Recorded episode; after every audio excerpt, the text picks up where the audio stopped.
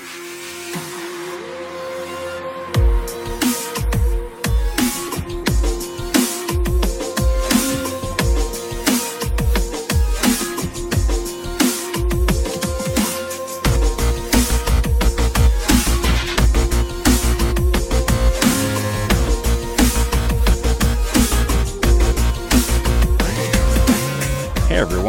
to the St. 14 Project Podcast. I'm Average Joe 227. With me as always is Sentinel Dad, Hatchie Dave, and SSJ5 Goku 28.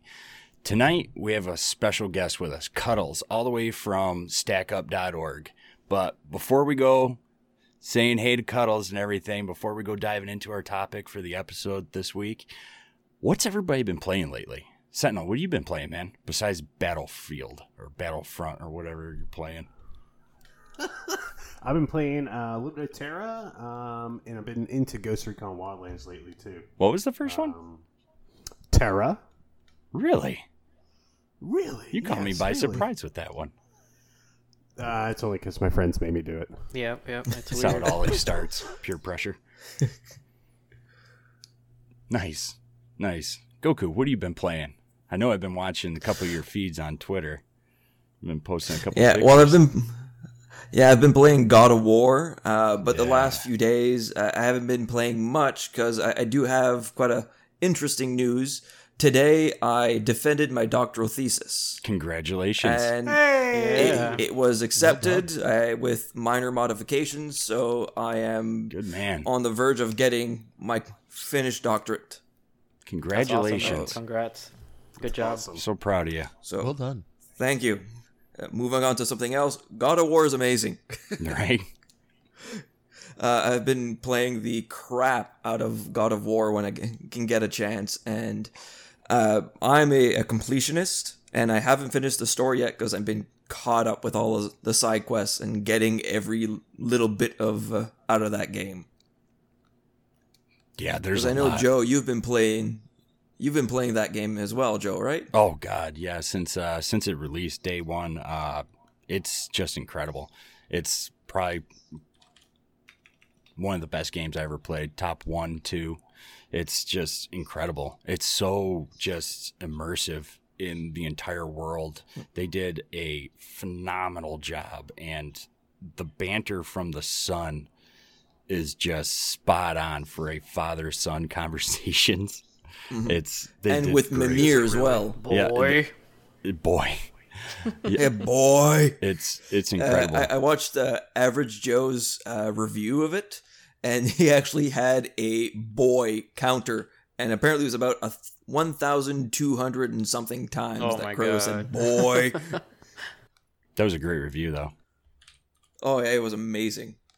yeah dave what have you been playing Uh, this week, of course, God of War. I started it. Uh, I I have one complaint about that game. It's it's hard.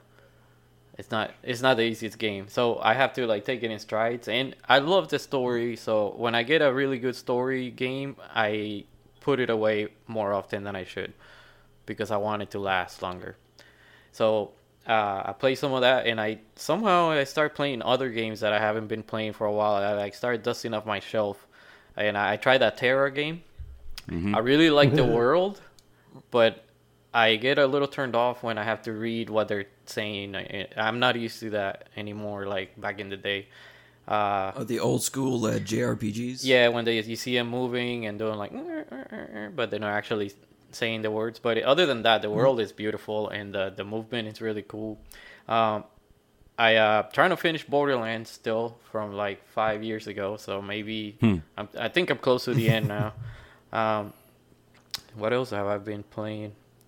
I played some Iron Banner last week. Iron Banner is pretty good now with six v six, and I finished. I finally finished my chess piece. So for this other Iron Banner coming up, I am probably not Is it gonna Iron Banner on- this week as well? this week. It just started today. Yeah. Iron Banner a- wasn't it's your last last week. chance. No, no, it was the week before. That's right yeah it was Yeah, the yeah. week prior to last Yeah, we were recording while Iron Banner was coming out, and then I I got to finish my finish my chess piece, and it's control, so that's like my nemesis in Iron Ba- in uh in Destiny. So I'm I'm probably not gonna play it much at this week. So maybe I'll finish Borderlands. You know, I, I gotta play Iron Banner. When we're done tonight, I'm jumping into it because I did not play one match two weeks ago all week. You should, I don't. I don't it- think I played a good. game two weeks ago, so I was really bummed out that I missed Iron Banner all completely. But uh, yeah, Yeah, six v six is is really good. It's just for me, it's just control. I it kills my KD to the control. I don't know what it is. It must be that mu- multitasking thing, you know, like in Fortnite. but yeah, so Cuddles, how you doing, bud? I'm good. Thank you guys so much for having me on. Thank you for, for coming, coming, bro. welcome. Yeah, thanks for coming. Yeah. nice so quick, quick question before we uh, dive into uh, what have you been playing this week? You been playing any games lately? I have. Um, I've actually there's been two games that have been taking up a lot of my time.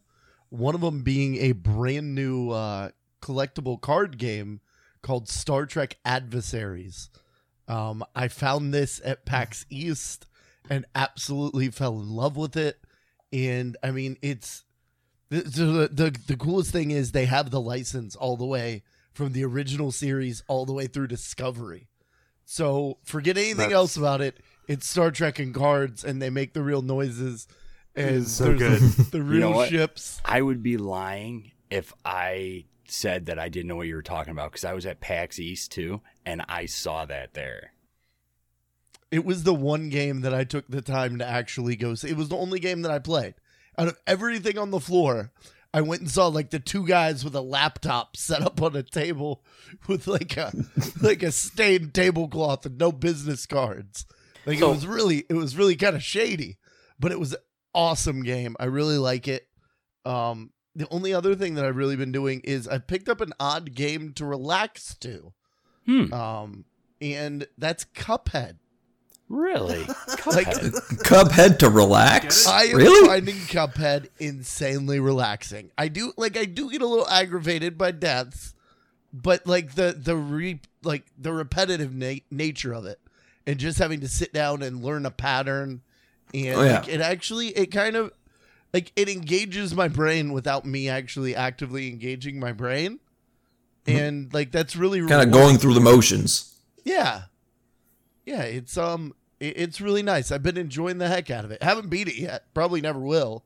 But I enjoy it. Have have uh have you guys ever played? Uh, it's on the PSN store. Um, Catlateral Damage. No, I haven't played that. No. Cat lateral damage. Um, so there are like these four or five different levels. Like one's like a house, one's a museum. Uh, uh, there's a few other different uh, places, and you're literally a cat. And the whole objective, your whole goal, is just to knock crap off the wall, off the floor, with, with your little freaking paws and stuff. It is. I, I- I'm going to stream it this week for you guys. And I'll, I'll I will watch that. And I'll send it to you. Uh, yes, I will. yeah, I will as kinda well. want to see this.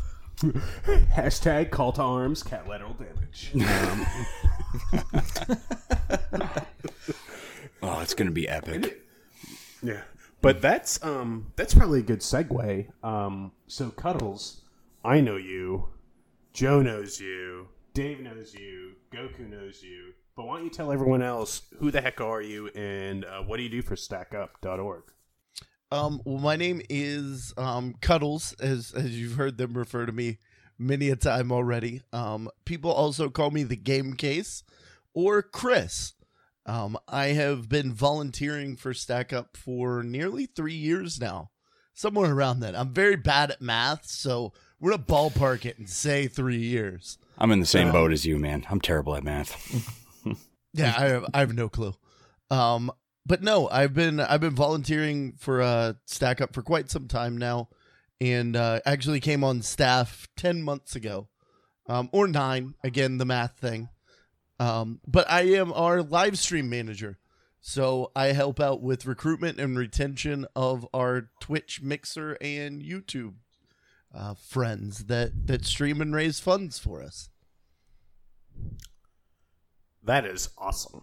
Um, you know, I mean, I've I've been involved with Stack Up for about uh, almost two years. Um, I'm one of the uh, the game night hosts for the uh, the the gaming side of uh, Stack Up, and uh, already done a couple charity streams for them in the past. But um, that's kind of that's also a mental health organization shout out. Um, specifically, you know, StackUp.org is a um, it's a great organization. Uh, it's devoted to uh, helping uh, armed forces vet- v- veterans uh, healing through gaming. Um, they have all these sorts of different programs, but the the one program, the one of the more recent ones specifically, is why we have you here today. Is called it's the Stack Up Overwatch program, the Stop program. Um, so, can you tell us a little bit uh, about that, Cuddles? Definitely. So our stop program is it's kind of been a labor of love um, from our our wonderful Miss Stephanie, or everybody knows her as Betty Page. Um, She's been she's been working on this for quite some time, um, and we've recently brought our Stack Up Overwatch program director, Mr. Elvis, on board. Um, and yes, his name actually is Elvis, folks. Yeah, It's like that. It's not his gamer tag or his handle or some cute nickname. No, his his name is Elvis. we know they're his parents' is uh, a favorite artist. Then There you go. Yeah, they uh, they liked Aretha Franklin a whole lot. Does he? They were Okay, really yeah. sad, really I re- sad that they had a boy. I really, Um, really hope he he's you know your baby. What's going on? You know, like I, I hope he's selling it. With a name like that, you just have to. I- Y- you have to use it. Wait, can you I've do that never again, seen Dave? him do it. Do that again. I'm Dave. going to I love it. I'm going to request that from him next time I see him. But no, our uh, our Stack Up Overwatch program, it is a program that's based on our Discord servers, um, and it is there 365 days a year, 24 hours a day, seven days a week, and it is there to help uh, folks that are having a crisis moment. Um, we have we have individuals that have been trained by PsychArmor and gone through training on our end. Um, one of our clinical therapists actually goes through um, scenario training with these guys, and uh, yeah, they they end up available at any time to help uh, anybody out, either civilian or veteran. And that's just incredible to offer is that to not just veterans, but uh, civilians as well. Anybody that's going through a crisis. And I know uh, personally, uh, we've had people reach out to us from other Discord servers with somebody in one of their chats going through a crisis, and we've directed them uh, to the uh, stackup.org Discord to talk to somebody that's certified and trained to deal with uh, people going through crises and just being in there and then kind of like lurking in the chat to see like everything going on and everything it, it's just incredible what you guys do on a daily basis i mean you help out so much and it's so heartwarming to see that in the communities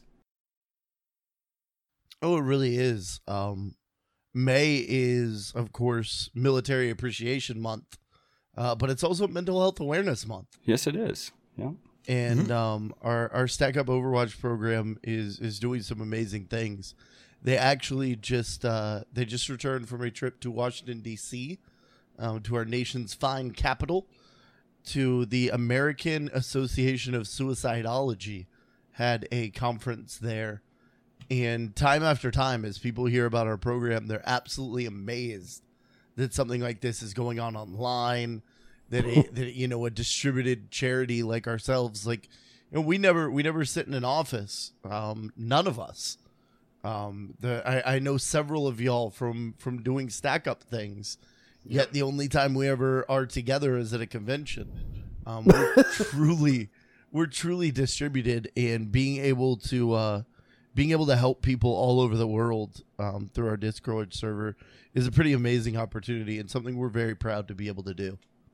And and and for anyone that's never uh, checked out the StackUp.org uh, Discord server, if you just go to their Twitter, I think it's pinned there. Just go to twitter.com slash uh, StackUp.org, and like going into their um, server is it's a very welcoming place. Every it, it is open to everyone, um, and the and like when we're talking about like the the the Overwatch program service that's on the Discord server. It's not just there and like people could possibly utilize it. It's there and it gets utilized every single day. Mm-hmm. Um, and they are uh, uh, Chris uh, on the top of your head. How, how many um how many uh, uh, trained people in this server do you have for the stop program? Um, fully trained folks, I believe there's about a half a dozen right now. Right. Um, I could be a little off on that number. I actually know they're doing some training this week. right. Um, I remember. so, so that's it's something that I didn't mention. That's kind of awkward to throw in now, but I should have at the beginning.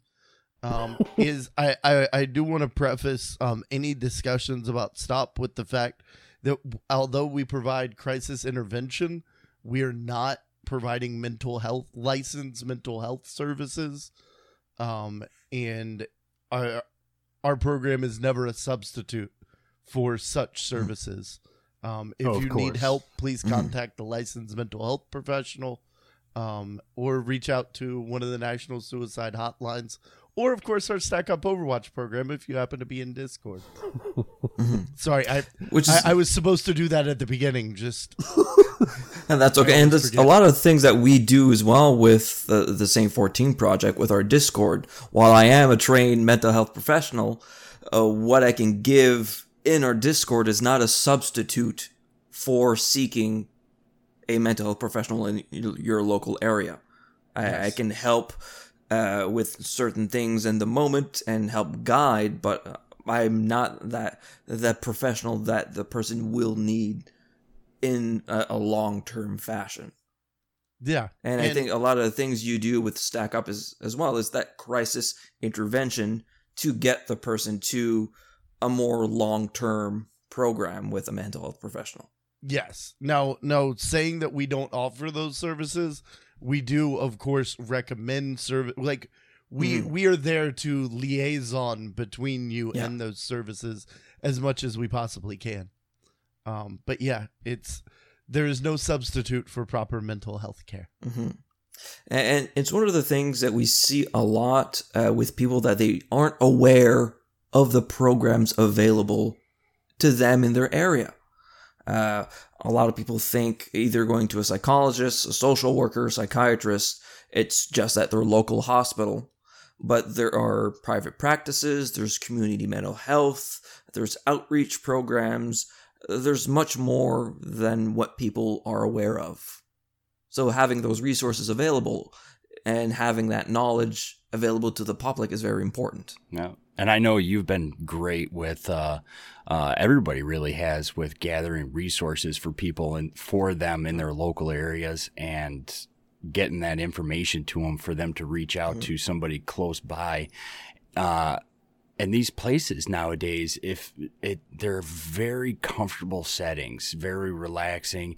You, uh, I had, I had for the longest time a picture in my head of walking into a hospital and going through the halls and all this. And nope, I went to visit a local, uh, um, uh, mental health professional, uh, down in my area. And it, his office was in the side of a house, like a duplex house. His office was right there and it was a very comfortable setting. And I went in and said hi and, you know, introduced myself from, you know, St. 14 Project and wanted to see and talk to him a little bit. And I was very impressed with how comfortable these settings were. So people should not be, uh, afraid to go, uh, and see a mental health professional in their area and not have a stigma in their mind of what they're walking into before they go. Cause a lot of things have changed in the last decade. Yeah, because a lot of people have an idea of a mental health professional of the typical stereotype what you see in the movies of a Freudian couch. So uh, someone laying down on a couch and having the therapist behind them. And it's there still is that type of therapy, but that's not the most commonplace. Uh, in my office, I'm sitting face to face with my client. They're sitting on a couch because it's more comfortable than having a chair, and I'm sitting in front of them with a chair. And we're having a discussion. Uh, on that no- on that note, when I go talk to a therapist, I am very disappointed when they don't have a laying couch for me. I, It's because they know you'll fall asleep. I probably would, but I, I kind of go in the mind frame that that's what's gonna happen, and it's not there. So I'm always like, oh, You're disappointed a little I bit. need- Like You're I- disappointed they don't have that long laying yeah, couch. I need better insurance. So you're disappointed we don't have the beard and the tweed jacket as well. yes, I, I want all of that. See, well, you, You know want what the you whole need package. to do next time is you need to bring a little folding cot along with you, Like an army so cop. you're prepared. yeah. So you walk in, there's no couch. You go, hold Uh, on a no. minute. Go out to your car, get the cot, set it up, like get out a little blankie, and just lay down and be like, all right, let's do this. I just got a mental picture of Dave doing that, and that was just worth it right there. It won't. It won't bring up any red flags with your therapist. I promise. N- I no- should- none at all. bring None, my- none at all. I should bring my rucksack. Do you remember Rambo? Didn't he had a big ass rucksack from like Vietnam, and he had a cot always like tied up to the top of it when he was at the beginning of the movie. That's Are we talking Ram- Rambo First Blood? First Blood. Yeah, Yeah, that's yeah, he did. he had that backpack, like the rucksack, and he had a. I remember he had a cot, and when I was little, I didn't know what that was, and I remember when I joined the army and we started setting up our camp, I was like, "Oh, that's what he was carrying this whole time." That's all. It clicked in that moment. In In that that, moment, moment, 20 years you later. realized That moment. you were doing what Rambo did Mm-hmm. in the movie. because You are basically Rambo himself. I was Rambo. But anyways, that's probably a good time. Um, so we've talked about trauma, we've talked about anxiety, we've talked about depression, um, and we talked about psychosis with our um, Hellblade episode. Um, but this week we're going to talk about suicide, um, considering um, the Stack Up Overwatch program and uh, what our uh, awareness stream is on May nineteenth. Um, so Goku, why don't you bring us through um, the clinical definition of suicide? So, uh, suicide, uh, while it's not a uh, mental health disorder, it's a symptom and something that's very important to look into. So, although death by suicide is still relatively rare, thinking about suicide is much more common.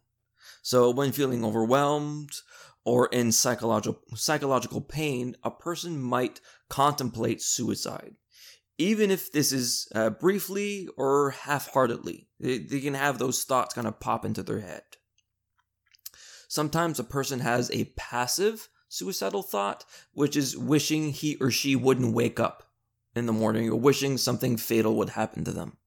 And sometimes uh, those suicidal thoughts are more active and are serious and the person thinks about how they would actively end their own life. Although having suicidal thoughts does not necessarily mean that someone is on the verge of killing themselves, uh, both either in an active or in a passive way, it needs to be taken seriously, as it suggests that uh, it's something that is not right at that moment in a person's life.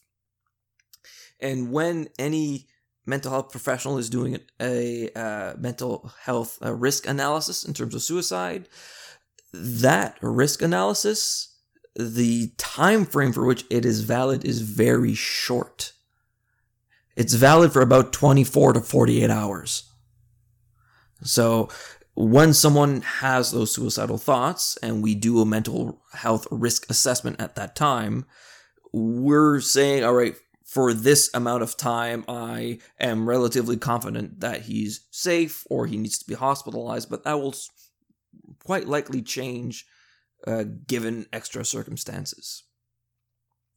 So, in terms of suicides, uh, the figures are quite important. So, in terms of the overall amount of people that die by suicide, three quarters of those are men. Not saying that men are more suicidal than women, but the means at which men use to commit suicide are uh, different than what women will do. So men are more likely to die by suicide from their first attempt due to them choosing uh, means that will likely lead to a successful attempt. Well, women, so I'm kind of stereotyping, not all women, but they typically use less lethal means, less painful means. Uh, and middle aged and older men in Canada have higher rates of suicide, and this is due to uh, health conditions in terms of cancer and other types of medical diagnosis. And suicide is the second leading cause of death for people between the ages of 15 to 34. And the attempts of uh, suicide outnumber the deaths by suicide, sometimes between 10 to 20 to 1. So for each person that dies by suicide, 10 to 20 people will have attempted to commit suicide. So who is at risk for suicide? A lot of people and almost everyone is at risk for suicide. It's depending on many different variables. Commonly, people who think about um, about suicide or to uh, or wanting to die feel very overwhelmed. They feel helpless. Uh, they feel sadness, guilt, shame, um, and hopeless. And it's uh, can be part of a mental health diagnosis, where it be major depression, borderline person, uh, borderline personality disorder, bipolar disorder, schizophrenia, and many others. But some people can contemplate when they have major life stressors, so the loss of a loved one, or uh, being fired from a job. At that moment in time, the person can feel so overwhelmed that they believe the only way to ease their pain is to end their own life. Not saying that they actually want to die, but they want the pain to end. So, what are the signs uh, to look for if you're concerned about someone is considering suicides? So, specific signs uh, include talking about suicide and death, talking about collecting things to carry out uh, suicide, preparing for death by writing a will, or giving away uh, their prized personal possessions, previous suicide attempts, and recent experience of uh, serious personal losses. Uh, some of the other symptom, uh, other signs that someone might be considering suicide are similar signs to depression. They include changes in eating and sleeping habits, withdrawal from others, loss of interest in usual activities, particularly those that they enjoy, uh, neglecting their personal appearance, the increase of use of alcohol or other drugs, an increase in risky behavior. So, as mentioned, although depression is a risk factor for most suicide, the majority of people with depression do not die by suicide. When we're talking uh, about the risk for suicidal behavior, someone that is severely depressed typically doesn't have the energy to carry out a suicide attempt.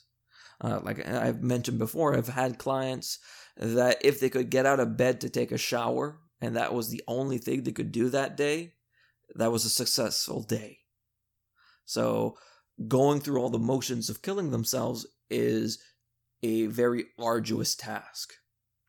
When we're talking about bipolar disorder, where we go from a very depressive state to a hypomanic or a manic state, that transition period can be very problematic because they're they're coming out of that very dark depressive state and gaining more energy to carry out the act. So we need to pay a little bit more attention at that time. So uh, I've had this question asked uh, from uh, people in our Discord and from uh, this group here in terms of how do we talk to someone about suicide. So asking about suicide will not make them more suicidal. It's best to come right out and tell the person that you're you've noticed changes, you've noticed signs that they may be hurting or in need of help, that you're worried or concerned, and that you want to help them that you're there for them, that you're wanting to understand what they're going through. If the person admits uh, to feeling sad or hopeless, uh, you need to ask directly uh, why they're hurting And directly, have you thought about hurting or killing yourself? So you kind of can't beat around the bush. You need to kind of confront it that have you thought about hurting or killing yourself? And listen, don't judge, and don't try to solve the other person's problem. Uh, you may not understand how or why that person feels the way that they do. You may not even accept the way that they feel, but they are in, they are in pain and they need help. Don't try to convince them uh, that their way of seeing the world or their actions uh, that they're considering is bad or wrong. Because at that moment in time, the person is seeing that action as a way of uh, solving their pain, alleviating their pain. If someone is thinking about suicide and discloses uh, that they want to kill themselves to you, uh, this is not likely a conversation you can promise to keep confidential. And when I speak to any new client, I say that everything we talk about here is confidential. However, there's a small criteria. So there's limits to that confidentiality. And that first limit is if you ever tell me or have serious concerns that you want to seriously harm yourself, kill yourself, or kill someone else, I do need to take the necessary measures to make sure that they're kept safe and the other person is kept safe. Or it be calling the police, or it be calling an ambulance to take them to the hospital and get them uh, what we call in Canada called a Form 1. I don't know the equivalent in the States, which, which is a mandatory 72 hour psychiatric hold. So, a person feeling suicidal is a person who needs help. Uh, you may need to talk to others uh, to help them get it. It's to help them see that there is light outside that they can get through this. Um, I have a question. Mm-hmm. Uh, what if someone is having suicidal thoughts and have never been in therapy before? You know, not every therapist is the right fit for the right patient. That's Um, true. What What are some tips for finding, um, finding the the the right therapy that that matches you? Mhm. Well, on many professional organizations, when there's kind of a section that's called Find a Therapist. And a lot of therapists will have kind of their uh, specializations listed there, uh, looking for population type, uh, noticing if you feel more comfortable talking to a man versus a woman. So that kind of uh, decreases the, the pool. Uh, if uh, you're a minor or a major or someone that is uh, more elderly, so making sure that that therapist is uh, focused on that particular um, subject group. If you're having a specific issue, where it be depression, where it be bipolar disorder, knowing that the therapist fits in that, uh, is specialized within that. And also, don't be afraid to go in for one session, and if it doesn't f- fit with that therapist, then they're not going to be angry at you to say that look, it's it's not the right fit. It's not something that I am looking for. And the therapist will say, "Okay, I understand. Uh, what are you looking for?" They'll hear you out, and then they're going to say, "Okay, well, I can recommend some of my colleagues that might be a better fit." Because a therapist is not there to uh, profit off of you; they're there to help you.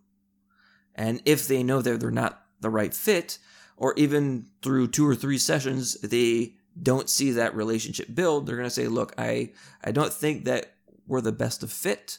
You're not making the progress you should be making. I'm going to refer you to someone that you may have a better fit.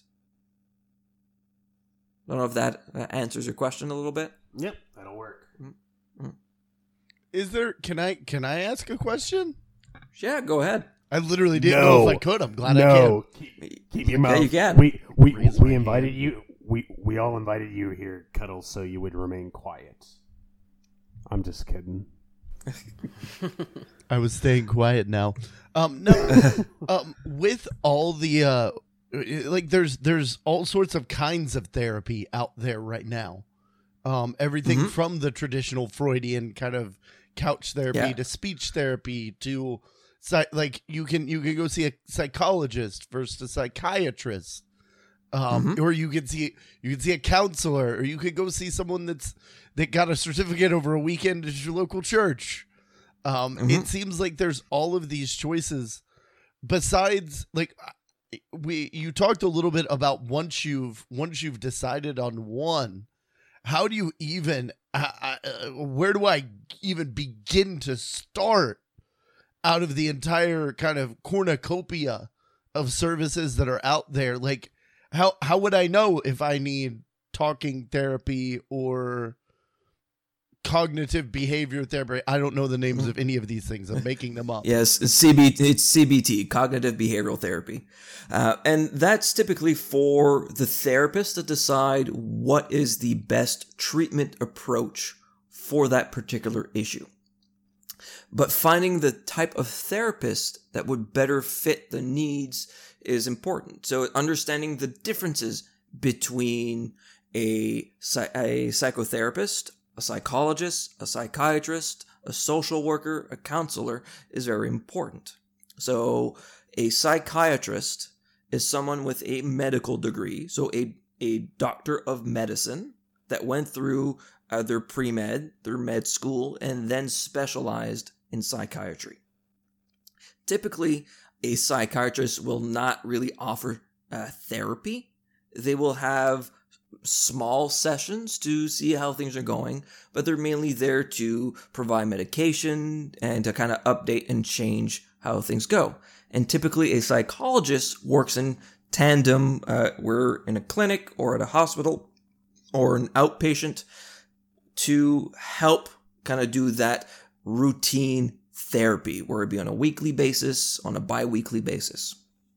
So, a psychologist, uh, it- used to be way back in the day someone with a bachelor's in psychology. Then it got switched to you needing a master's in psychology. And now it's moved up to a doctorate in psychology.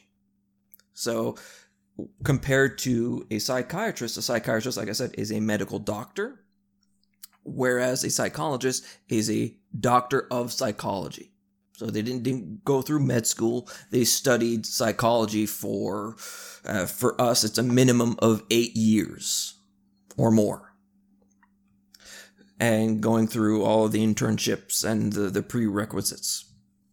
When we're looking at a social worker, so a clinical social worker, it's someone with a bachelor's and a master's in social work, and then having that a specialization on a clinical sense. So learning certain things. But a clinical social worker is by law not allowed to do as much as a psychologist, certainly in terms of psychometric testing. So when we're looking for a diagnosis, we're going to go see a psychologist or a psychiatrist, where a social worker cannot do those tests and cannot uh, give a diagnosis. Same thing with a counselor. Counselor will have a uh, either a one to two year certificate, but they uh, they don't have the vast knowledge as some of the other uh, mental health professionals do. Typically, counselors are more focused in one particular field and are generally supervised by either a psychiatrist or a psychologist. I don't know if that makes a Well- little bit of sense. Well, in in the uh, at, at the risk of taking up too much time, um, Mhm. let me let me follow it up with Sure. um. So where should I, where where would you recommend one starting in that hierarchy? Like, should I go to a counselor and see if that's enough? Do I need to check myself into Bellevue for three weeks? Like, because I, I felt sad last week, and that's I, I don't mean to make a joke out of mental health, but I mean where where is where is it in the in the uh, kind of the the I guess the spectrum of services? Where do you start? Okay, well, I may be a little bit biased on it because I am studying to be a psychologist. And uh, I would feel that seeing a psychologist would cover the most amount of bases in one particular go. So typically a psychologist will say, well, if you, you require certain medications, they'll refer you to your family physician or they can refer you to a psychiatrist and they're taking care of the weekly or bi-weekly therapy sessions to help you deal and manage with what's going on so personally i would recommend seeing a psychologist uh, seeing a clinical social worker for some people are are a good option as well given what's available to you in your given area because we know that not all areas in uh, North America and around the world have psychologists readily available. Sometimes they only have uh, counselors or they have um, clinical social workers. So look what's available in your area. If it's possible, I would recommend going to see a psychologist, or if you can't, I would go see a clinical social worker. Now, where where could somebody find that information and those resources? Like, if they were looking into taking that first step and uh, looking for something local, what would be an easy place for them to find those sort of resources? Well, in terms of psychologists, every psychologist that has a license to practice needs to be registered with well, in Canada, we have provinces, or in, in the US, you guys have states, needs to be registered within the province or the state. So every state, every province has a regulatory body that you can go to their website and you can find the therapist within your regions. So they'll have the list of every psychologist within your state and then you can filter that out throughout the um, major locations within the state. That's awesome. So, so that's what I would recommend starting with. So, kind of looking for your state and seeing uh, psychologists or psychology association, and they sh- it should bring up that regulatory body and they, there should be a find a therapist button somewhere on that page where you can kind of filter out uh, the type of therapist uh, and the location of it.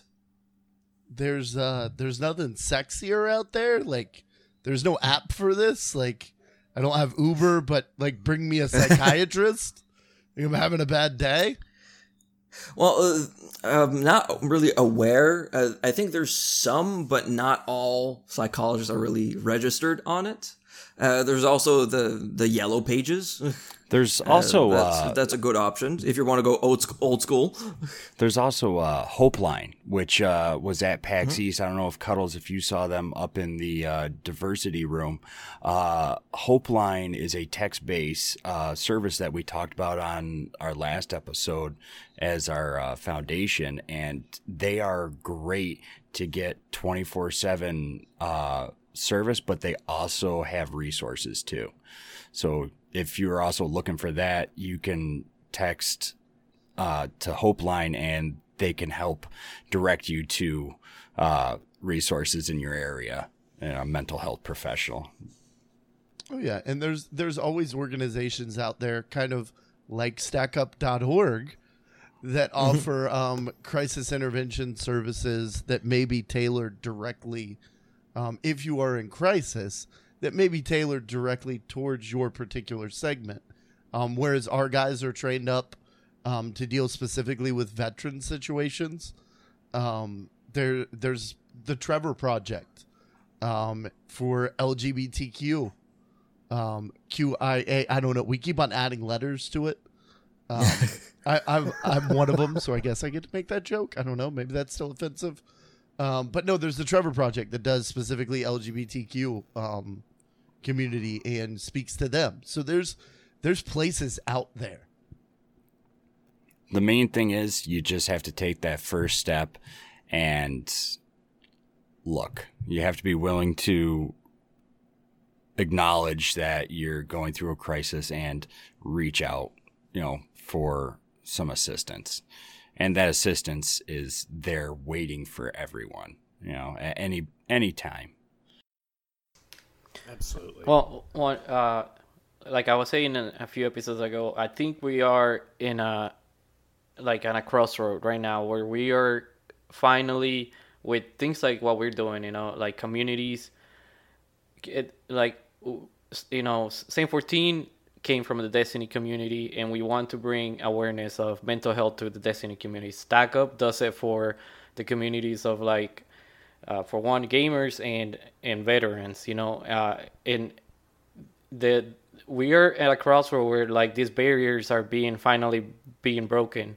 So you don't have to go directly to like a website and like a really old school boring website to look up for this stuff. You you can reach out to your communities out there and mm-hmm. you know somebody somebody's talking about this stuff right now. And that's what that's what we're trying to do. We're just trying to talk about it so everybody can find that community and and start getting the help there like a little push from your friend, you know what I mean? And then that will bring you to like, hey, I know these people. They is a good place to start. Go to Stack Up, you know, they can help you there. Maybe they'll send you, they'll they can help you find the help you need. And it's it's we're like a, a community level, you know, first help for a lot of us. You know what I mean? And that's what we're trying to do. That's what Stack Up is trying to do.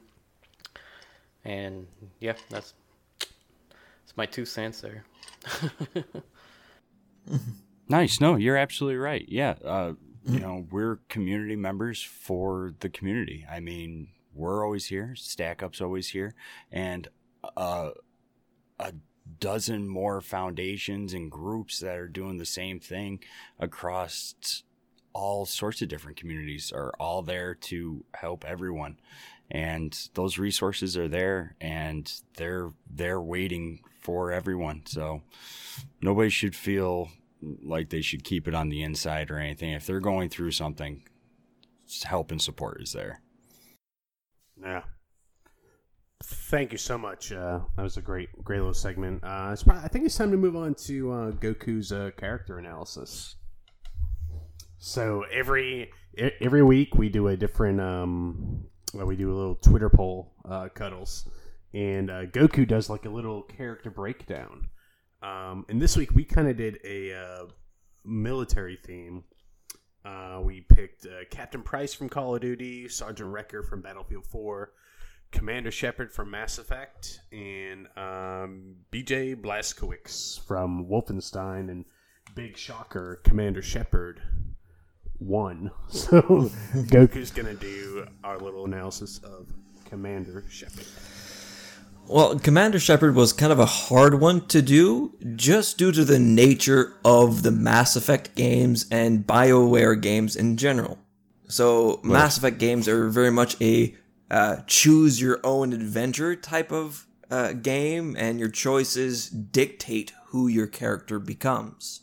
So, I'm not really going to analyze everyone's Commander Shepard. I'm going to analyze my Shepard that when I did my playthrough playthroughs, multiple playthroughs of uh, the Mass Effect trilogy. Uh, That's good. So we're not even touching and- Andromeda. That's good because mine was kind of kind of an a hole to everybody. yeah, I, I, was on full full Paragon. So nice. I'll admit so, I had no idea who any of these characters were for this week's poll except for Shepard and it was only mm-hmm. through talking with people that played the game. I've never played Mass Effect, so I have no idea of the character. You need you need to play through Mass Effect. There's about a it, million games it, it, I need to play. Yeah. so, uh, uh, Commander Shepard. So I chose a male Shepard so I know a lot of people like the the fem shep, but I chose the the male version of Shep, of Shepard. So John Shepard was born on April 11th, 2154.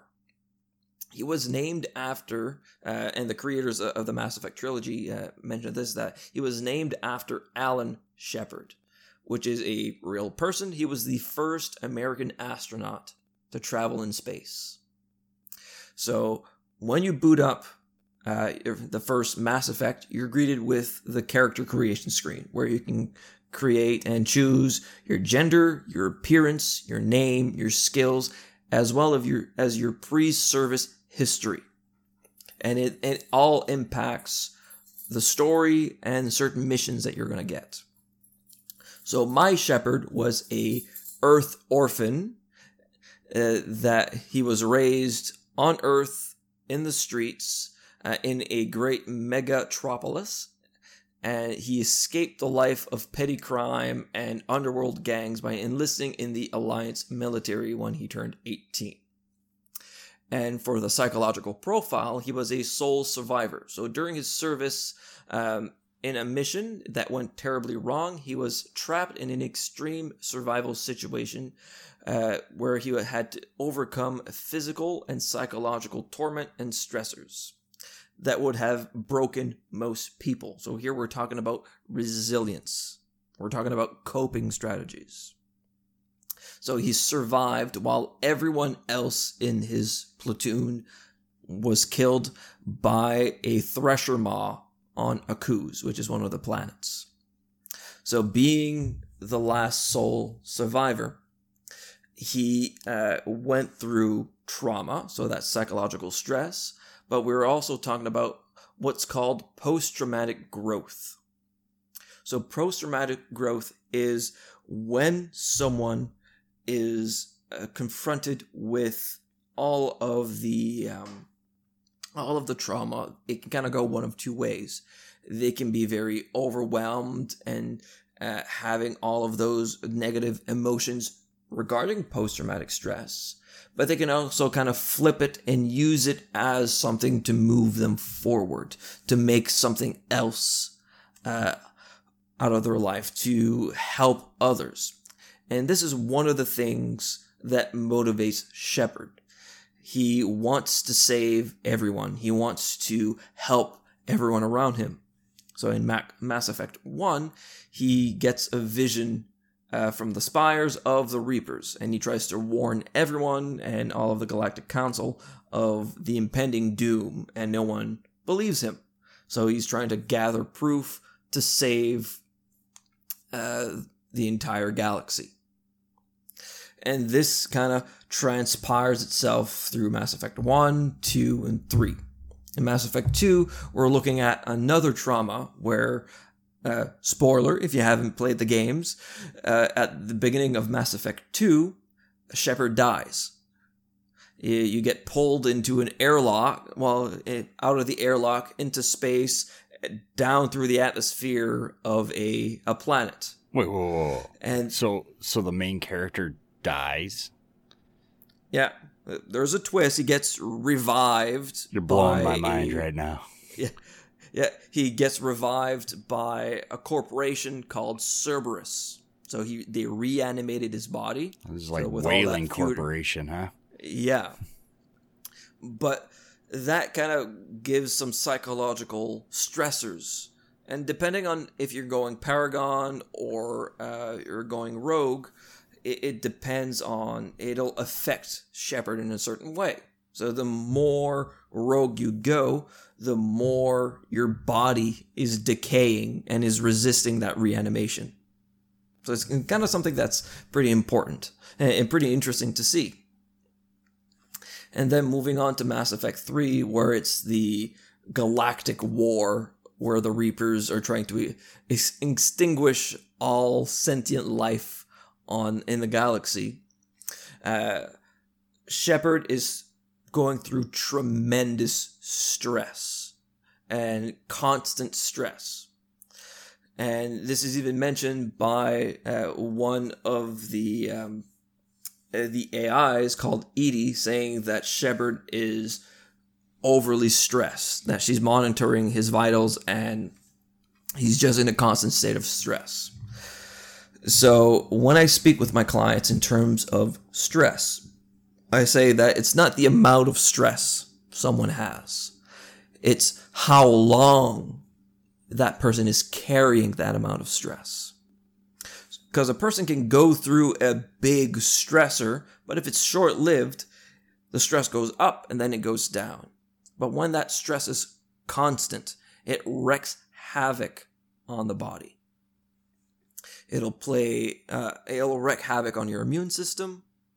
It'll wreck, uh, play a, a wreck on your muscles as well. You're gonna have a lot of sore muscles, some neck, uh, back issues, some gastrointestinal problems. Uh, so stress can be something very significant, certainly if it's going on for a long time. And then going like I said, I'm not going to spoil the entirety of the Mass Effect series because I want I want people to really play it. But it, it kind of comes to a culmination throughout the end. Uh, at, at first, people weren't happy with the ending of Mass Effect 3, but all of your choices carry out through the games. So it's really you making your own story and shaping the journey of this character. Which I, I feel it's a very important part of the game uh, that you can really embody and you can really connect with that character because you're making him pretty much you and how you would feel that you could react.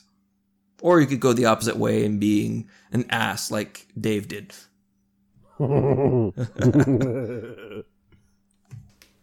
Now, the you, you were saying uh you know like the the stress factor on it, and uh you know Shepard like there was so much responsibility thrown on him you know from Oh, oh e- Like- am- amazing amount of responsibility. it, it, like that's what shapes all this stress that he's going through all the time. And throughout the games you're losing people left and right. You have to choose between like it happens all the time where you have to choose between two amazing characters that were close to you mm-hmm. and let one in the first game yeah in the first game you're making a choice of is this character or this character going to die?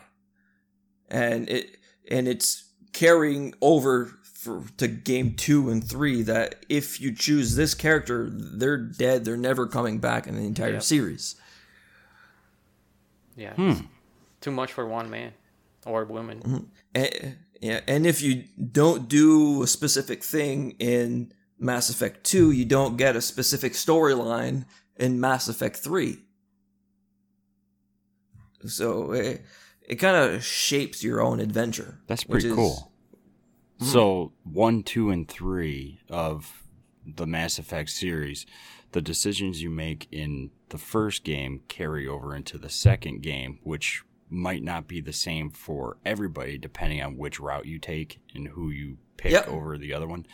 So people that go to the second game could have a total different experience from the decisions they made in the first one. That's pretty mm-hmm. wild. Yeah, because the general storyline is the same, but the branching side quests are different. Hmm. That's pretty interesting. Mm-hmm. I like that. yeah there hasn't Yeah, there hasn't it- been no other game that has done it the way they did it which is That's impressive. Mm-hmm. Pretty amazing It is. Yes. So that's my kind of analysis of Shepard. Don't know if anyone has anything else to kind of add to uh, their own experience with Mass Effect and their Shepard. Besides Dave going rogue, Yeah. uh, I've never played it. Cuddles, have you ever played Mass Effect? I have. I have, it's one of the so I have this really bad habit of games like that that I really love. Um, so think Mass Effect, Skyrim, Far Cry. I never finish them because I know if I finish them, then it'll be over. so I, I have all of these great games. Like I've never finished a Mass Effect game, never done it, and I haven't touched Andromeda yet. I would like to go back and do that one. I I would recommend going with the the trilogy rather than Andromeda. Andromeda has some problems. Uh, I would really recommend the trilogy. And what's really fun with the original trilogy is there are, I think, six different classes that you can take, which varies the weapons and the abilities that you have. So throughout a whole playthrough, playthrough with one, two, and three, you can play through the whole series again where the combat is completely different. Just because you choose, because I, I chose uh, my Shepard was a soldier. So I had some abilities, but if someone takes a biotic, you s- still have guns, but you're mainly using your biotic abilities, which i which are more like space magic in Destiny. So not launching nova bombs and rifts, Space and magic. flamethrowers. Yeah. Ah, I love me some space it's- magic in a game. I'll so it, it, it changes the the combat completely. I'm gonna have to try that. I'm gonna have to pick that game up and start from the first one and work my way through. After I finish God of War, of course. Yeah, because you can buy the trilogy, I think, on PS3. But if you have a PC that can handle it, I would recommend playing it on the PC. I got both. I, I still have a PS3. Uh, I Hmm. think it's kicking around in our daughter's room for a DVD player, to be honest, and Minecraft. And uh, Yeah, because playing it on the PC will PC, you'll kind of get the the better graphics and frame rates, and well, because I think the f- the first Mass Effect game is rather old. yeah, yeah. It's I i it's it's a long running series. Well, speaking of graphics and stuff, I think that's a perfect spot to uh, more into uh, gaming news. Uh, I just wanted to touch base on that. Uh, today, a very a very special thing happened. Uh, Dave stepped away for a second, but very special thing. Season four of Fortnite has begun today. The comments with the spin foil hats from last week, Dave saying that it's going to destroy Tilted Tower did not happen. It's a sad day. but A lot of the community was thinking they was going to destroy Tilted Tower. oh god, I think, the uh, community id itself tried to destroy Tilted Tower. Did you see that? Yeah, I think. Yeah, well, I think Epic was just kind of trolling everyone. Uh, the cool thing was meteorites. While it was getting closer to season four and the end of season three, uh, the co- meteorites were coming down during matches and starting to hit the ground and everything like that. So that was really cool to see that. But now I think people could actually get hit by tho- those comments as well. I think you're right. I didn't play during it, but uh, Uh, nor did I. but I know it's really exciting right now. So I think the new theme for season four Fortnite is superheroes. There's throughout the map. There's uh like superhero layers that you can find and wander into and this and that.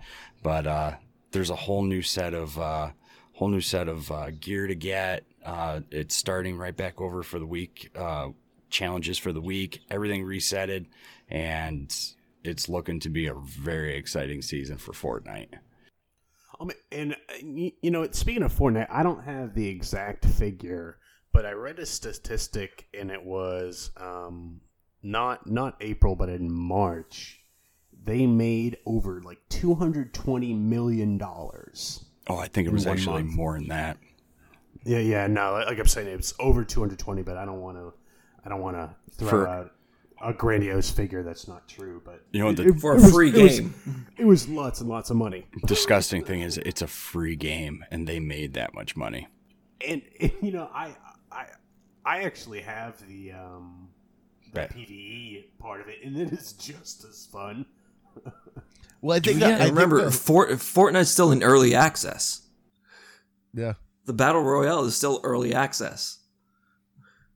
I, I think the funniest thing out of all of it, at least to me, is the fact that like these guys were making this game, like this PVE game that nobody had heard of, and like very few people gave any flips about. And Yeah, then I remember seeing Fortnite. Like, well, it looks interesting. Yeah, like, kind of oh, that tower defense type of thing. yeah, Yeah. cartoony, weird. Like, all right, I'll try it out. But no, somehow a few of these guys were sitting around the office once because I guarantee this is what happened.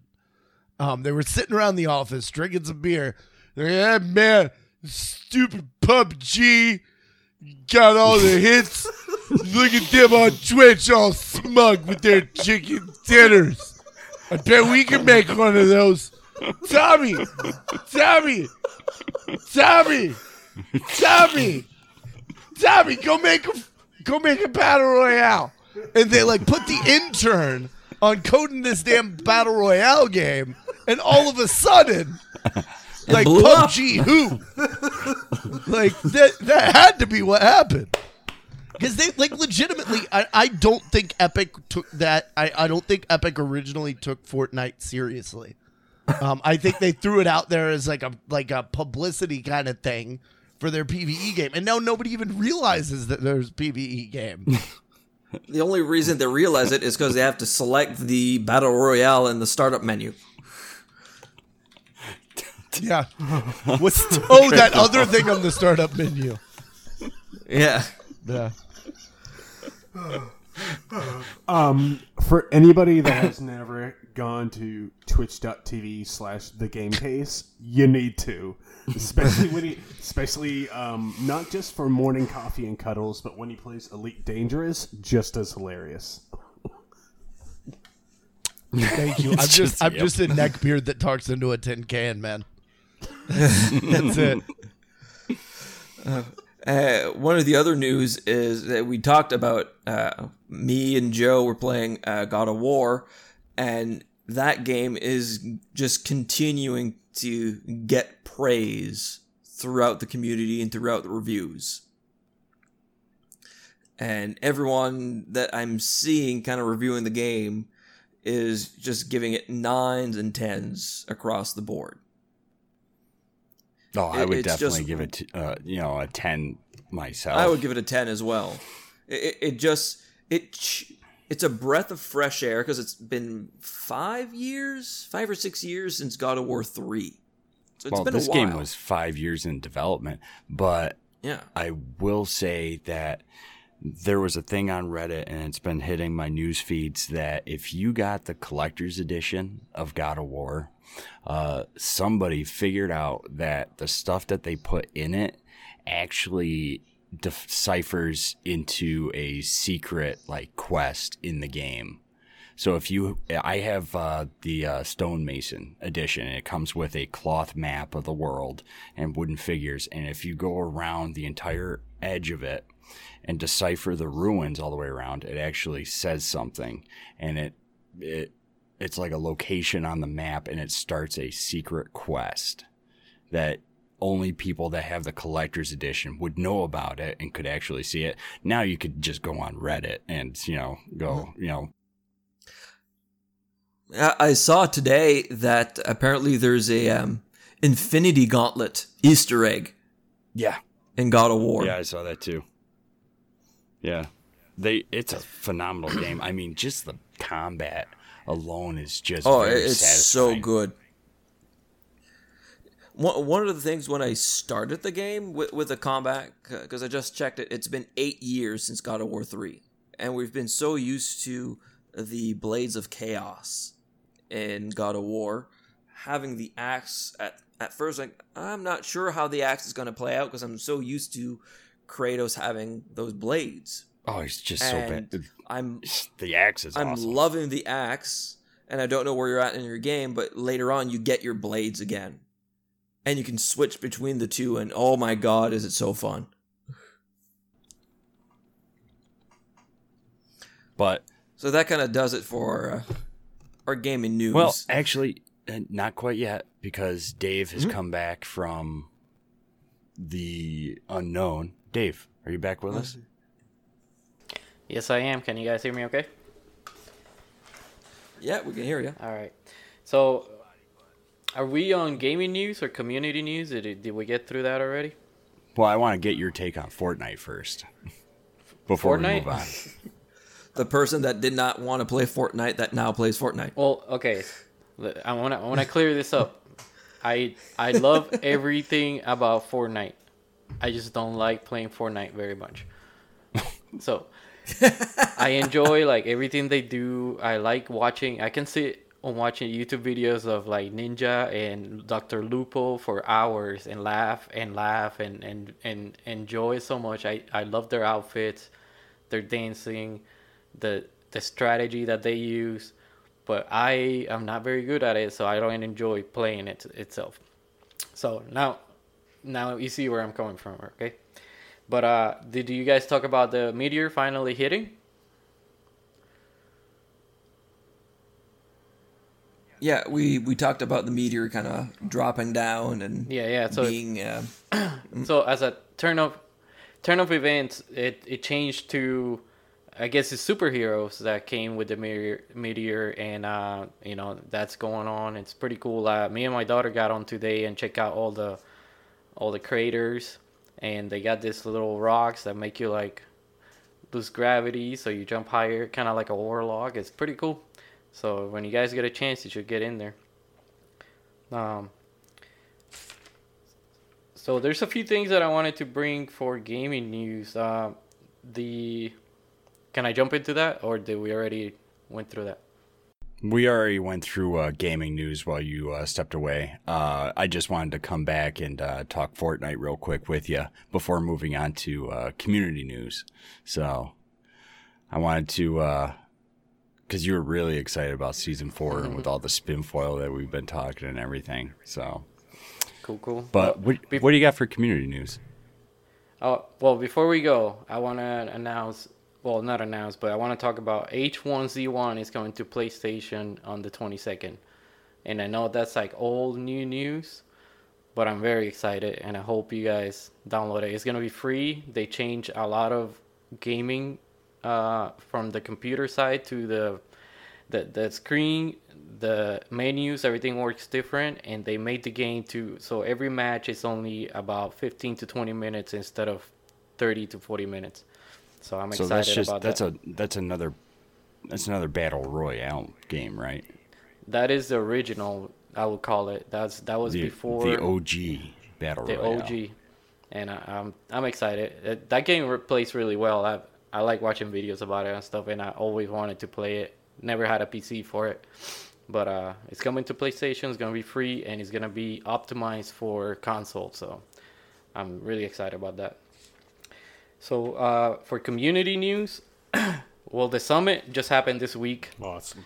and uh, Um, well, that's yeah.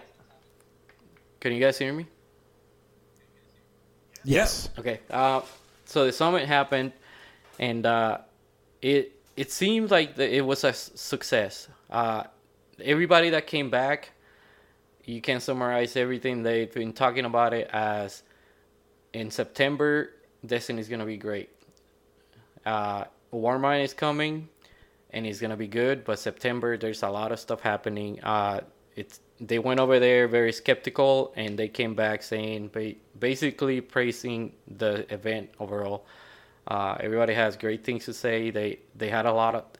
They said they only talked for about ten hours every day. Uh, they got to see Warmind for about two hours on the first day, and that was it. And the rest of the time, they were talking about the game. They were going to lunch and talking about the game. They were finishing. They were going to dinner all together and still talking about the game. Uh, there's a lot of positivity coming out of it. Uh, You know, everybody's like, it's the the ball is the ball is on Bungie's court, and let's see what they do. And that's basically where we at. And I, I'm excited. I'm actually excited for Warmind. That it's looking pretty fantastic at, at the moment. One thing that I listened to the uh, DCP podcast, so it was, um, I think it was Holtz, uh, Watts, Pope, and Dado. They they kind of had a uh, summit uh, post uh, post summit podcast and talking about the question they had asked because they couldn't go into details due to the NDA, but saying that they had proposed things on the first day and the next day the devs were coming back. So with your feedback, we thought this or we could do this, and they had given feedback on um, the the new um, the new sort of horde mode. Uh, I don't remember the the name of it. Uh, escalation protocol, um, saying that it was too easy at first, and the next day they increased the difficulty. Yeah. And I think that's what Bungie needs to do is really listen to the community saying, okay, we're upping those things. Yeah, not only that, they also uh, were talking about uh, something for the future for content they, they can't really talk about. But Bungie had like the worst idea ever. The way they made it sound, it was like it was like something really bad they were gonna put in the game. They put it out, and everybody was like, "Whoa, no!" They came over the next day, balled it up, threw it in the garbage, and they were like, "What do you guys want?" And they started talking about it, and you know that's the kind of stuff that we need right now, and I'm excited. I'm seeing a lot of changes. Like uh, I think there's War Warmind is gonna have some of that grind back with all the uh, new weapon chasing that we're gonna be doing for the exotics and all that. Uh, The the new exotics looks um, they they look amazing. Super 'Cause fun. It's still the same exotics we have, but they're masterworked. They've gotten a lot of the things changed. Plus, they have the catalyst. I don't know if you guys heard about the the catalyst, which is kind of an extra perk oh yeah, yeah. added on to the exotics that you need to go do something that is super vague that no one actually knows what it is yet. I'm just Well, going to tell you right now, I am somewhat excited for these retooled exotics, but I am also like dreading it for a PvP stance because I'm not looking forward to running into any exotics in PvP. Oh man. The way these things are, they're showing them in the previews with the Graviton Lance and that Risk Runner today. I'm just like, my eyes are bugging out of my head going, how am I going to beat that? I'm down. I want I want them to break this game. and I want it to I think one of the thing is that uh, Uh, the Catalyst, is uh, kind of the going Catalyst back is what on because the original design of Destiny 2 PvP was this hyper competitive esport 4v4, super balanced with the dual primaries, and it kind of fell flat because it's a very balanced game, is a not very exciting game. So kind of going back to what they were calling the hero moments of Destiny 1 is one of the things I think is going to be fun to, to go back into Destiny PvP again. Somebody was telling me that they, uh, for this Warmind, they also throttled uh, progression rates again. Like they throttled them down to make it a little more uh, difficult to progress, to kind of elongate going- this DLC a little bit more. yeah, they said that the grind from I think 335 330 to 360 It's going to be a long is road. the same amount that 360 to 380. It's gonna be like two tiered. Mm-hmm. And it's And power and their power level is going to matter more as well because they changed kind of the delta as well. and it's gonna be faster for people that play Destiny overall. Like if you do PvP and PvE, you you'll level up faster than if you only do PvP or only PvP or PvE. But you will still be able to get to that max level. It would just take you longer if you do only two other activities instead of all four. You know. Right. Uh, so So, what are your thoughts about the uh, summit cuddles? I I have I have little to nothing to say about Destiny. Unfortunately, I so I love Destiny. Um, I didn't really get into Destiny one. Um, I really love Destiny two. Um, but nobody wants to play it anymore. Like I- all I all my enjoy it. friends that were playing Destiny are are not. And uh no, I, I I have followed a little bit of what's going on. I'm super excited for the exotics. I can't wait. I can't wait to try out my sunshot um in PvP. Mm-hmm. As much as as mm-hmm. much as you're not looking forward to it, like I really don't care. You want explosions? yeah, I mm-hmm. want to go have fire fun. everywhere. Um, yeah, it's it's gonna be great. So it's I I think this will make my very casual self happy, but I understand I'm also not Destiny's like main consumer. yeah, yeah. I'm Hey, man, dying I- for the continuation of the story and lore. You know, I'm just I Yeah. cannot wait to see what is inside this Warmind DLC. You know, I really Because they put out a um, they they put out a blog post today, kind of detailing kind of a, somewhat of a prequel for um, the Warmind, and a comic is coming out this week. Did you catch that part about the, for- the for- godworms? That was part of my uh, game. No, I haven't read through the whole thing yet Yeah, that was part of my game. because they were they were Sorry. Was it? Yeah, they they were. Um, I was saying that was part of my uh, gaming news. I didn't know if you guys talked about it, but today they did a basically a lore dump on the Bungie website. They talked about the comic book that's coming up, and they underneath it, if you scroll down, there is grimoire, like old school style grimoire that you can just sit there and read while you're in the toilet and get lost for hours. That's pretty specific, Dave. yes, and this is it's pretty uh, like it's so exciting for the lore community. Like uh, I don't know, going back to the summit when Myelin was talking about when his experience as, at the summit, he went over there and there was no representation at the summit for lore, and uh, one of the guys, uh, Patrick Casey, uh, he he works for Bungie now. I don't know if you guys knew that. Uh, well, yeah, he works for Bungie now. yeah, he he he saw Myelin he, that he was kind of bummed. He's like, "Hey, what's going on, man?" And Myelin's like, "You know, there's nobody from the lore community to talk to." So he took him. He was like, "Let's go talk to uh, I forgot his name. The, the the one of the new guys that is always talking on on Twitter about this. Destiny. I forgot his name, but he took him to him, and he's like, "Oh, don't worry, man. I'll get you." And they they took Myelin. It was him, one of the narrator uh, guys and Myelin by themselves, and they got into a room for like two hours, and Myelin was able to like. It, the way he told the story, it was like super touching. Like I, I was listening to a podcast and like I teared up a little bit. Was, The Destiny Down Under podcast. Yes. And uh, Okay. he's talking about this experience and how you know he the first day he was like kind of lost because he didn't know he had all this information. Like remember we we did all the surveys with him and everything about the lore, mm-hmm. and he didn't have anybody to like give him to. And then you know like they just approached one one of them over there and they gave him like a private room and about two hours of the time so he could like break it down for them. So I'm very hopeful, and you know it like it is it's already showing like this is this was already like all this lore that they dumped today didn't they didn't just make it after the summit like it, there's a lot of stuff coming and I'm I'm excited. Oh man, yeah. Let, let's wrap this up because uh, I'm probably gonna lo- lose you guys real quick. Uh, Yeah.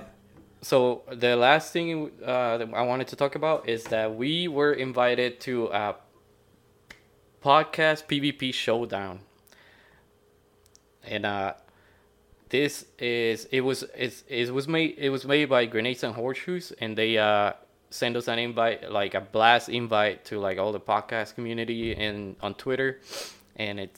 I'm excited. It's gonna be amazing. I don't think we have a date yet, do we? No, it's uh, sometime after uh, the DLC drops, a couple weeks after. That way, people can get a little acclimated for the changes and you know do some private matches.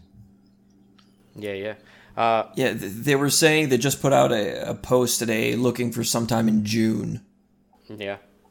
Uh, Awesome. And I'm I'm practicing. So yeah, I actually Yeah, when stopped. Warmind comes out, I'll be pla- practicing. I stopped playing uh, Yep, God yep. of War. I'm not wrapping that up, and I just went right back into Destiny. It's like, okay, well, Oh yeah. I'm gonna get right back into PvP. See what we can do. Yeah, I want to finish God of War before Warmind comes out, and then I'm gonna go uh, pretty hard into Destiny again. Well, just so we know, some of the people that's got invited, it's gonna be uh, Dad Tales podcast, Anti Meta podcast, Focus Fire Chat, uh, SideQuest Sunday, uh, us at Saint 14, Guardians of D, G1 Net, Crucible Radio. I think they have an advantage, right? What's going on there? Yeah, Destiny News Net, DCP Live, Destiny Reset,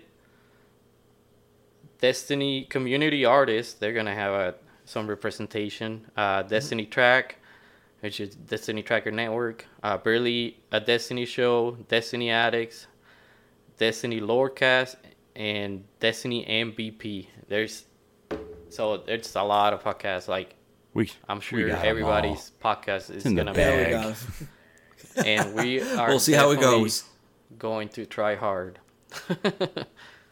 We got them all. When we get to the Crucible guys, yeah. we'll just lag switch it out and drop their rates. we'll do an old hey, Crota if I'm run on if I'm playing from this hotel room, we definitely off. got an advantage. Yeah, man. Yeah, Dave, why don't you go ahead and spend a couple hundred bucks for a hotel room that day? Right? That's not creepy. It doesn't sound creepy. It's fine. I'll just stay here for another two months. like for for real, yesterday we played uh, some competitive, and I was on the top of the leaderboard. I wonder And, why. uh, and my- my friends were like, "Oh man, Dave, you're doing awesome." I'm like, "Yeah, yeah. I'm about to get some hate mail here pretty soon." all, all, the, all, all of a sudden, his, his new clan tag says Hampton Inn. I can't afford the Hampton. Inn. Well, how about we move on?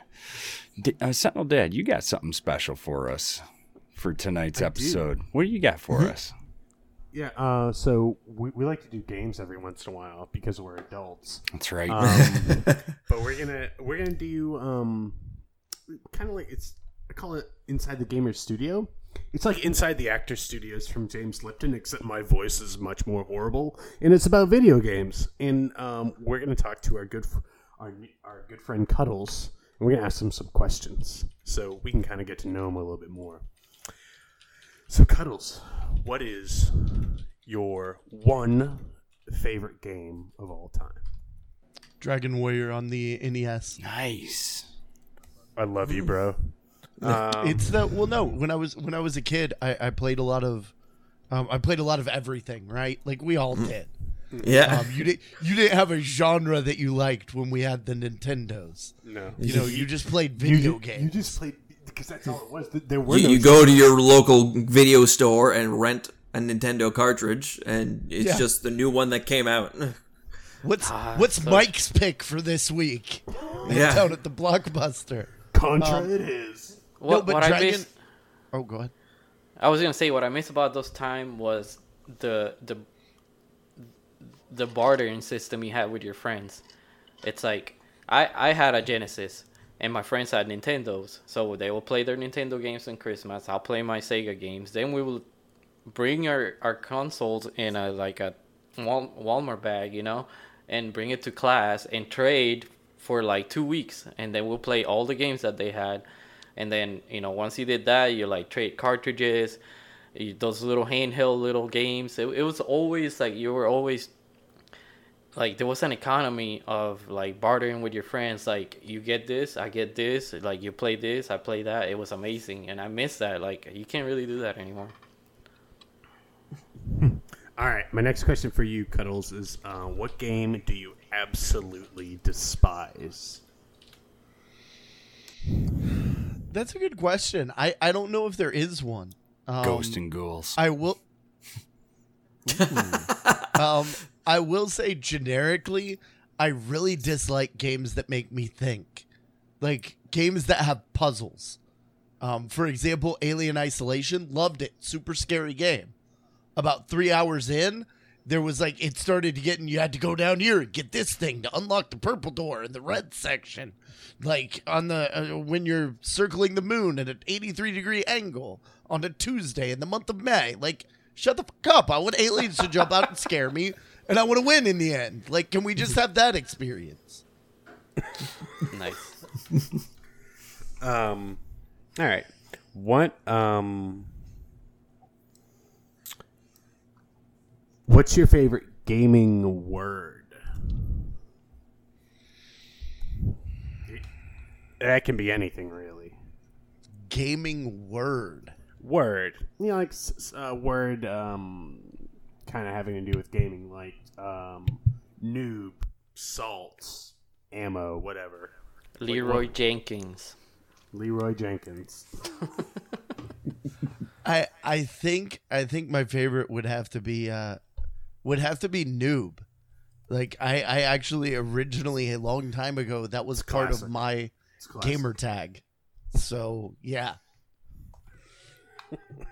Um, if you had to be trapped in a game world for the rest of your natural life and unnatural, which one would you like it to be? I like Stardew Valley. Um, I feel like they don't ask you to do a lot. Like you do a lot in that game, but it's all entirely up to you. Like I want to go Azeroth, right? Like I want to I want to I want to go to my WoW roots. But in all reality, like I don't want to go pick up people's poo. I don't want to go into the cave and then after I've gone into the cave for the thing that you needed, and come back with it, you tell me about the other thing that you want in the cave. No, I would I would murder someone. So Stardew Valley, I can like I can plant like I can plant flowers and be happy.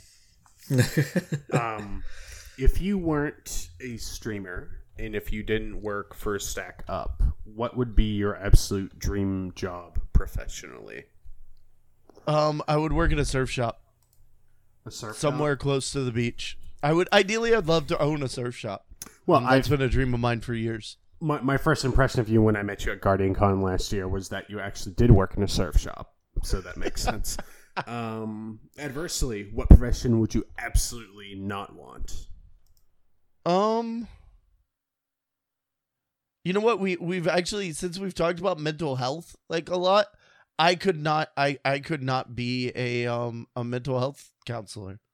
Like I I could not after having seen the the things that have happened around our stop squad, I couldn't like I I have a lot of respect for the folks that deal with mental health on a daily basis and on a professional level. I uh I, I have a lot of respect for them.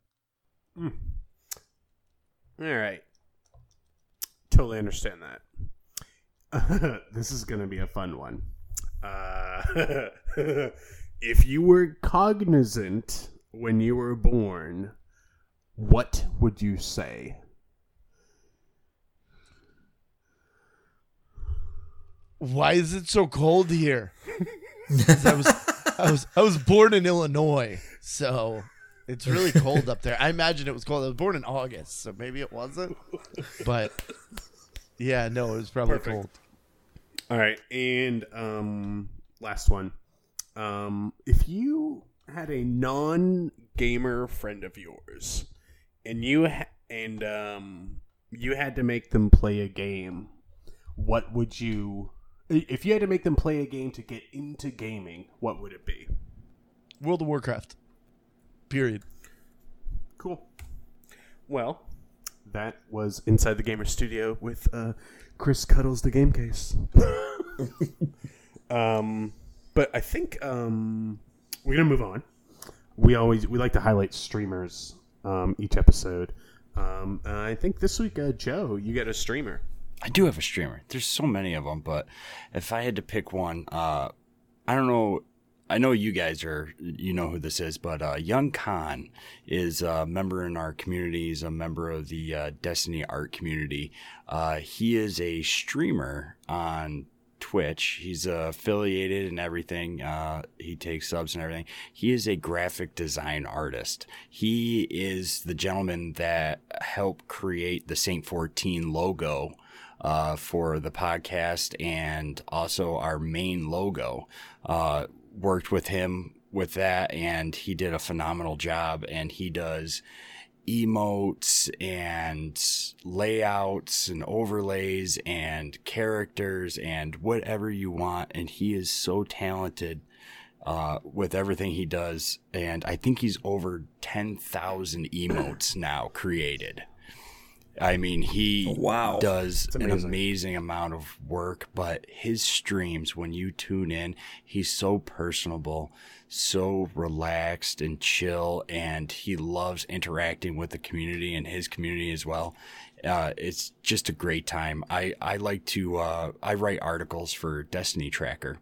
And uh, when I'm writing my articles, I always have Khan stream on on one of my screens because it's just so relaxed, so cool, engaging, and it just kind of helps me focus. And uh, if you don't know who he is, uh, check him out on Twitter. It's uh, YungKhan, uh, Y U N G uh, K H A N, and same for uh, Twitch, uh, YungKhan, and he's got an epic beard and is always drinking hot coffee. I mean, he's a great guy. Doesn't get any better than that gentleman right there. Awesome, dude. He's a he's a fantastic dude. Um, but I think that's gonna kind of uh, wrap it up this week. Um, uh, but before we do all of our uh, stuff, I will say we're um, about uh, 16 days away from. Um, I'm sorry, uh, 17 days away, a little bit over two weeks away from our next uh, mental health awareness and charity stream. And this is for stackup.org for their Overwatch program. And we're going to be talking, um, it's all about uh, mental health and suicide awareness.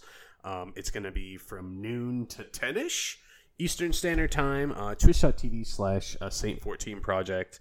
Um, we get a bunch of streamers. Um, we we also have an author, um, Ms. Uh, Charlotte Underwood. Um, uh, we have Bo Solaris, uh, Defiant Reaper, who's a stack up streamer. Um, uh, Bell Bunny, uh, I'm the Blue Ranger. Uh, the guys from the Delta Co. Um, Fireteam Chat podcast, the RNG Cast, um, Nightmare Actual, and and Elvis from Stack Up will be having a slot as well, and another streamer called Ivy will also uh, be taking a slot for it. Um, Yeah, baby. and, and also, I want to say that um, uh, one of the streamers I mentioned, uh, Defiant Reaper, he actually did uh, kind of an impromptu um, part of a charity stream today for Stack Up, and he was promoting our uh, stream on May 19th. And in like four hours, he raised like four hundred dollars for Stack Up, and I think that's awesome. That's Good job, fantastic. Reaper. um, but anyway, um, but hey, Cuddles, where can people find you? Where can they find Stack Up, um, etc. Well, you can find me um, outside of Stack Up. I am a full time streamer. Um, so you can find me on twitch.tv slash the game case. You can find me on Twitter at the game case. And you can find StackUp at stackup.org, all spelled out. Um, so DOT there in the middle. Um, and then the same thing over on Twitch, twitch.tv slash stackup.org. Um, you don't have to spell it out if you want to find us on the web. It's stackup.org with that dot being the one that you're used to on normal websites. We're not like super special or secretive or anything. Just come find our website. And if you need anything at all, um, or if you ever just need a friend to talk to, um, I'm here and uh, the Stop Squad is here as well. Awesome. Thank you so much, um, Cuddles. Awesome time. Um, No, thank real you appreciate guys. you coming on. Um, yeah, thanks. No, Yeah, thank you very much. Um, thank you everyone for joining the project this week. Um, you can find us on uh, Twitter, Twitch, Instagram um, at Saint14 Project. If you want to send us an email, you can send to Saint14Project at gmail.com. Um, we have a Discord. It's open, just like the the Stack Up Discord is. Um, it is pinned on our Twitter. Anyone can open that. There are mental health resources. There are self help techniques. We have mental health professionals in there. So if you want to talk to someone real quick, uh, we have a great little community. We play games together. We uh, it's just a very welcoming and chill place to be. Um, check us out on iTunes and Podbean. And hey, Goku, where can people find you on the internet? Uh, they can find me uh, at SSJ5Goku28 on Twitch, Twitter, Instagram, uh, PSN, Discord, and YouTube. So pretty much everywhere that I could be found is at SSJ5Goku28. Awesome, uh, Dave. Where can people find you when when you are or are not at a hotel? Well, yeah, this week is gonna be kind of hard because the internet. But uh, you can find me Hatchie Dave just about anywhere. Uh, Twitter, PSN, and MySpace as always. Shut up.